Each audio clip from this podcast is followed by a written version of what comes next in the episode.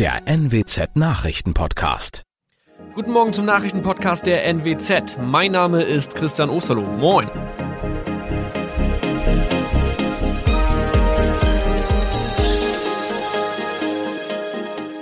Und das sind unsere regionalen Nachrichten am Morgen. Die Grünen wollen Moorstraße in Oldenburg umbenennen. Viereinhalb Jahre Gefängnis für Falschgoldhandel. Und Landkreis Kloppenburg meldet ersten Omikron-Fall. Der Name Moorstraße könnte laut den Oldenburger Grünen rassistisch aufgefasst werden. Deshalb fordern diese eine Umbenennung. Die Straße wurde allerdings nach Hermann Moor benannt, einem der ersten Siedler in der Gegend. Um Missverständnisse auszuschließen, beantragen die Grünen eine Änderung in Hermann Moor Straße. Dann müssten alle Anwohner ihre neue Adresse in ihren Pässen angleichen. Außerdem müssten Polizei, Feuerwehr, Rettungsdienste und Anbieter von Navigationssystemen informiert werden. Die Stadtverwaltung schlug vor, ein Zusatzschild mit Informationen zur Person Hermann Mohr anzubringen. So könne man alle Irritationen beseitigen. Tobias G. musste wegen dem Verkauf von Falschgold am Mittwoch vor das Landgericht Oldenburg. Nachdem der Schortenser bereits im Mai zu einer Freiheitsstrafe von mehr als drei Jahren in Jever verurteilt wurde, betrieb er seinen Handel auf eBay Kleinanzeigen weiter. Das wog bei der Verhandlung schwer auf. Der 27-Jährige schrieb in die Inseratsüberschrift das Wort plated, was so viel bedeutet wie überzogene und nur vergoldete Ware. Da im weiteren Anzeigentext aber die Rede von einem Reinheitsgrad war und die abgebildeten Goldbarren eine Seriennummer trugen, handelt es sich hierbei um eine Täuschung. Tobias G. wurde zu viereinhalb Jahren Haft verurteilt. Ein weiterer Fall der neuen Omikron-Variante ist am Mittwoch im Nordwesten bekannt geworden. Der Kreis Kloppenburg bestätigt, dass eine Frau bei ihrer Rückreise aus Südafrika am Hamburger Flughafen positiv getestet wurde. Sie befindet sich weiterhin in Hamburg in Quarantäne. Da die Frau im Landkreis Kloppenburg lebt, sei auch das Gesundheitsamt Kloppenburg für diesen Fall zuständig. Zuvor gab es bereits bestätigte Omikron-Fälle in der Wesermarsch und im Kreis Leer. Das waren unsere Nachrichten aus der Region. Weitere aktuelle News aus dem Nordwesten finden Sie wie immer auf NWZ Online. Und Aktuelles aus Deutschland und der Welt hören Sie jetzt von unseren Kollegen aus Berlin. Vielen Dank und schönen guten Morgen. Ich bin Maja Däne und das sind heute unsere Themen aus Deutschland und der Welt. Mehr Freiheiten, Kritik an geplanten Lockerungen für Geimpfte, Lehren aus der Pandemie. Digitaler Ärztetag berät über die Corona-Krise. Und Festnahme in Berlin. Mutmaßlicher Verfasser von rechtsextremen Drohschreiben festgenommen. Immer mehr Menschen sind gegen Corona geimpft und zugleich sinken die Infektionszahlen. Für ganz Deutschland soll deshalb jetzt noch diese Woche geregelt werden, welche Corona-Einschränkungen für vollständig geimpfte, negativ getestete und Genesene aufgehoben werden können. Die entsprechenden Änderungen könnten schon am Donnerstag im Bundestag und am Freitag im Bundesrat beschlossen werden und dann am Samstag in Kraft treten. Hoffnung auf schnelle Erleichterungen in der Gastronomie oder im Tourismus machen Vertreter der Bundesregierung allerdings erstmal nicht. Der Pfingsturlaub bleibt wohl eher unwahrscheinlich. Und die Amtsärzte haben die geplanten Ausnahmeregelungen für Corona geimpfte Menschen schon kritisiert. Geimpfte müssen unbedingt weiter getestet werden. Es wäre fatal, wenn sie künftig von allen Testpflichten, zum Beispiel bei der Einreise, ausgenommen würden. Das sagte die Vorsitzende des Bundesverbandes der Ärztinnen und Ärzte des öffentlichen Gesundheitsdienstes, Ute Teichert. Meine Kollegin Jana Laumann hat sich mit den Lockerungsdiskussionen für Geimpfte mal näher beschäftigt. Jana, Geimpfte sollen vielleicht schon ab Ende dieser Woche ohne aktuellen Corona-Test zum Beispiel zum Shoppen, zum Friseur und in den Zoo gehen dürfen. Welche Lockerungen könnte es denn sonst noch geben? Also einmal die größere Freiheit im Alltag, die ist ja gerade schon erwähnt worden. Dazu sollen aber auch Erleichterungen beim Reisen kommen. Das heißt, alle, die schon voll geimpft sind oder eine Covid-19-Erkrankung überstanden haben, müssten auch vor einem Flug keinen Test mehr machen. Spahn hat das alles so erklärt, dass wir schon ganz gut vorangekommen sind mit dem Impfen. Und in dem Moment, wo vollständig Geimpfte deutlich reduziert ein Infektionsrisiko haben, ist es eben auch möglich, Beschränkungen aufzuheben. Und wenn es klappt, können diese Regeln schon rund ums Wochenende in Kraft treten. Tatsächlich sieht es ja im Moment auch ein bisschen nach Entspannung aus an der Corona-Front. Die Zahlen der Neuinfektionen sinken und die Lage auf den Intensivstationen ist weniger dramatisch als noch vor zwei Wochen. Sind das denn jetzt schon die positiven Auswirkungen der Corona-Notbremse? Die Ausbreitung des Virus zu verlangsamen, das war ja auf jeden Fall das Ziel der bundesweiten Notbremse. Allerdings glauben Experten, dass das eigentlich jetzt noch kein Effekt von dieser Regelung sein kann, weil sowas eigentlich länger brauchen würde. Die Deutsche Presseagentur hat mit der Präsidentin der Deutschen Gesellschaft für Epidemiologie, Eva Grill, gesprochen. Und die meint, es könnte auch daran liegen, dass das Impftempo gestiegen ist, dass die Menschen viel darüber gesprochen haben, wie kritisch die Lage gerade in Krankenhäusern ist und auch daran, dass die Menschen insgesamt einfach vorsichtig sind und Respekt davor haben, was das Virus anrichten kann. Das Impfen läuft ja inzwischen ganz gut. Immer mehr Menschen sind geimpft und immer mehr Impfstoff steht zur Verfügung. Allerdings gibt es ja inzwischen auch immer mal wieder Berichte über Impfstoff, der einfach weggeschüttet wird, weil er nicht verimpft werden kann.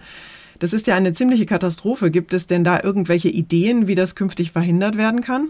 Der Klinikkonzern Asklepios schlägt da eine digitale Warteliste vor, denn allein in Hamburg sind nach Medienberichten seit Jahresbeginn Zehntausende Impfdosen im Müll gelandet. Klinikchef Kai Hankeln sagt, dass das in Potsdam zum Beispiel schon ganz gut gelaufen ist mit so einer digitalen Liste und dass dort schon tausende Dosen Impfstoff erfolgreich vermittelt worden sind. Bei den Diskussionen rund ums Thema Impfung ist von einer Gruppe ja bisher gar keine Rede gewesen, nämlich von den Kindern und den Jugendlichen. Bislang können Jugendliche ab 16 Jahren mit dem Impfstoff von BioNTech Pfizer geimpft werden. Für Kinder gibt es allerdings noch gar keinen zugelassenen Impfstoff. Das könnte sich jetzt allerdings ändern. Die Europäische Arzneimittelbehörde prüft nämlich gerade einen Antrag von BioNTech und Pfizer auf eine EU-Zulassung ihres Corona-Impfstoffs für Kinder ab 12 Jahren. Bisher ist in der EU noch kein Corona-Impfstoff für unter 16-Jährige zugelassen. Das Mittel von BioNTech Pfizer könnte also das erste sein. Die Europäische Arzneimittelagentur will die vorliegenden Studiendaten im Schnellverfahren bewerten. Ein Ergebnis wird für Juni erwartet. Danach müsste noch die EU-Kommission hier in Brüssel zustimmen. Auch in den USA haben die Hersteller BioNTech und Pfizer die Erweiterung der Zulassung beantragt. Ihren Angaben zufolge hatte eine klinische Studie bei 12 bis 15-Jährigen in den USA eine Wirksamkeit von 100 Prozent gezeigt. Saar Brüssel. Wie wichtig ein wirklich gut funktionierendes Gesundheitssystem ist, das wird uns allen ja in der Corona-Krise jeden Tag aufs Neue klar. Personalmangel in der Alten- und Krankenpflege, mangelnde Digitalisierung in den Gesundheitsämtern und fehlende Notfallpläne. Es gibt ganz schön viele Baustellen im deutschen Gesundheitssystem. Der Deutsche Ärztetag, der ab heute digital stattfindet, will genau darüber und über mögliche Lehren aus der Corona-Pandemie diskutieren. Der Ärztepräsident Klaus Reinhardt sagte im Vorfeld, dass alle Schwächen jetzt genauestens analysiert werden müssen. Dass es in Deutschland zu wenig Betten, zu wenig Schutzkleidung und Masken gibt, wie im letzten Frühjahr, dürfte nicht nochmal vorkommen. Außerdem müsse über den Druck auf Alten- und Krankenpfleger und den Personalmangel gesprochen werden, so Reinhardt. Ein weiteres Thema beim Online-Ärztetag sollen auch mögliche Neuregelungen bei der Sterbehilfe sein.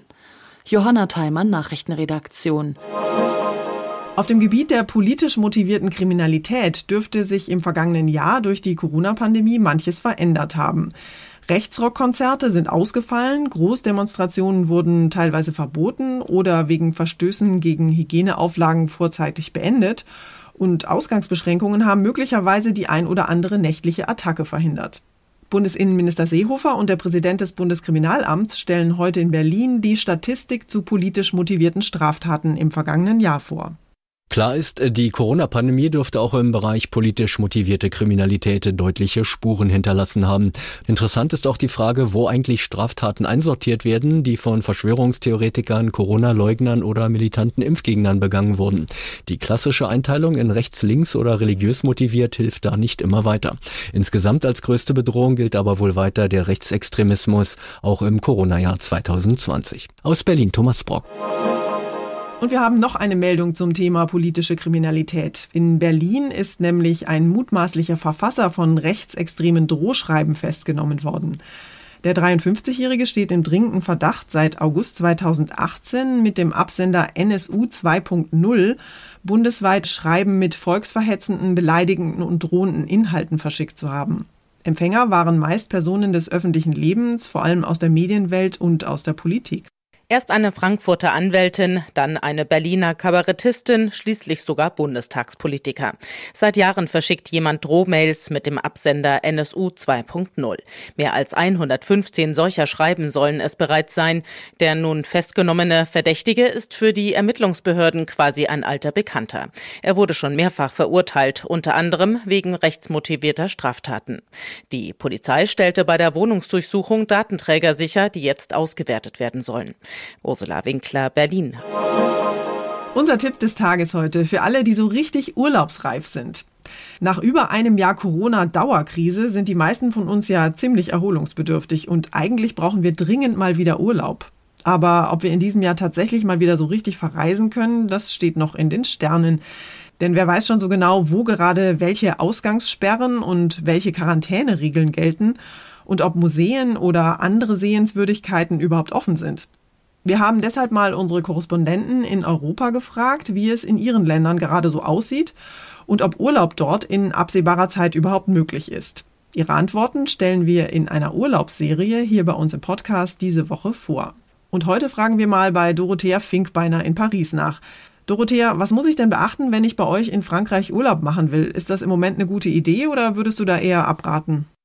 Also die Einreise nach Frankreich ist tatsächlich einfacher als die Rückkehr nach Deutschland, denn um hierher zu kommen, braucht man nur einen PCR-Test, nicht älter als 72 Stunden und ein Einreiseformular, das man sich aus dem Netz runterladen kann und das war's. Bei der Rückkehr kommt dann aber, weil wir für Deutschland Hochinzidenzgebiet sind, je nach Bundesland noch Quarantäne dazu. Abgesehen davon wir sind hier noch kein normales Urlaubsland. Man kann zwar inzwischen hinreisen, wo man will, aber bis zum 19. Mai ist hier noch alles Mögliche von Restaurants bis Sehenswürdigkeiten zu und es gibt auch noch nächtliche Ausgangsbeschränkungen ab 19 Uhr. Okay, das klingt nicht besonders verlockend, aber wie sieht's denn im Sommer aus? Kann ich denn dann wieder rauf auf den Eiffelturm oder rein in den Louvre? Also Frankreich will einen Sommer, in dem man, wie Präsident Macron es so schön gesagt hat, die französische Lebensart wieder entdecken kann. Sprich, bis Ende Juni soll Schritt für Schritt alles wieder aufmachen. Touristen allen voran, die aus Europa sind willkommen. Urlaub mit Schlemmen im Restaurant, hoch auf dem Eiffelturm gehen, rein in Louvre und abends noch ein schönes Konzert wird möglich sein. Das hoffen wir zumindest alle. Für Großereignisse wie Musikfestivals könnte ein Corona-Pass kommen, aber das ist alles noch nicht so ganz klar. Und über die Grenze wird man jedenfalls Stand jetzt auch weiter notfalls mit negativen PCR-Test kommen. Also gar nicht mal so schlechte Aussichten für einen Frankreich-Urlaub. Dankeschön, Dorothea in Paris. Und zum Schluss geht es bei uns um Partnersuche im Internet. Die Annonce klingt schon mal ziemlich vielversprechend. Biete Teich, suche neue Liebe zum Turteln und Gründeln. Geboten wird unter anderem eine gemütliche Unterkunft mit Pool und großzügigen Burggarten. Die neue Liebe soll bitteschön nicht wasserscheu sein und schwimmen können. Denn der einsame Hänsel, der da nach einer Partnerin sucht, ist ein ausgewachsener, vier Jahre alter Schwan. Wohnhaft in Baden-Württemberg im See der Burg Kalteneck. Dort zieht Hänsel seine einsamen Bahnen und braucht dringend Gesellschaft. Und deshalb hat die Stadt Holzgerlingen kurzerhand eine Kontaktanzeige für ihn aufgegeben. Das Interesse ist offenbar überwältigend. Unter anderem gab es schon Nachfragen, ob es sich bei dem Job vielleicht sogar um eine Beamtenstelle handelt. In der Nacht zum 1. Mai haben Unbekannte dann schon mal einen aufblasbaren Schwan in den See gesetzt, gewissermaßen als Zwischenlösung, bis der Schwanen Hänsel seine Schwanen Gretel zum gemeinsamen Turteln und Gründeln gefunden hat. Das war's von mir für heute. Ich bin Maja Däne und wünsche Ihnen allen einen entspannten Tag. Tschüss und bis morgen.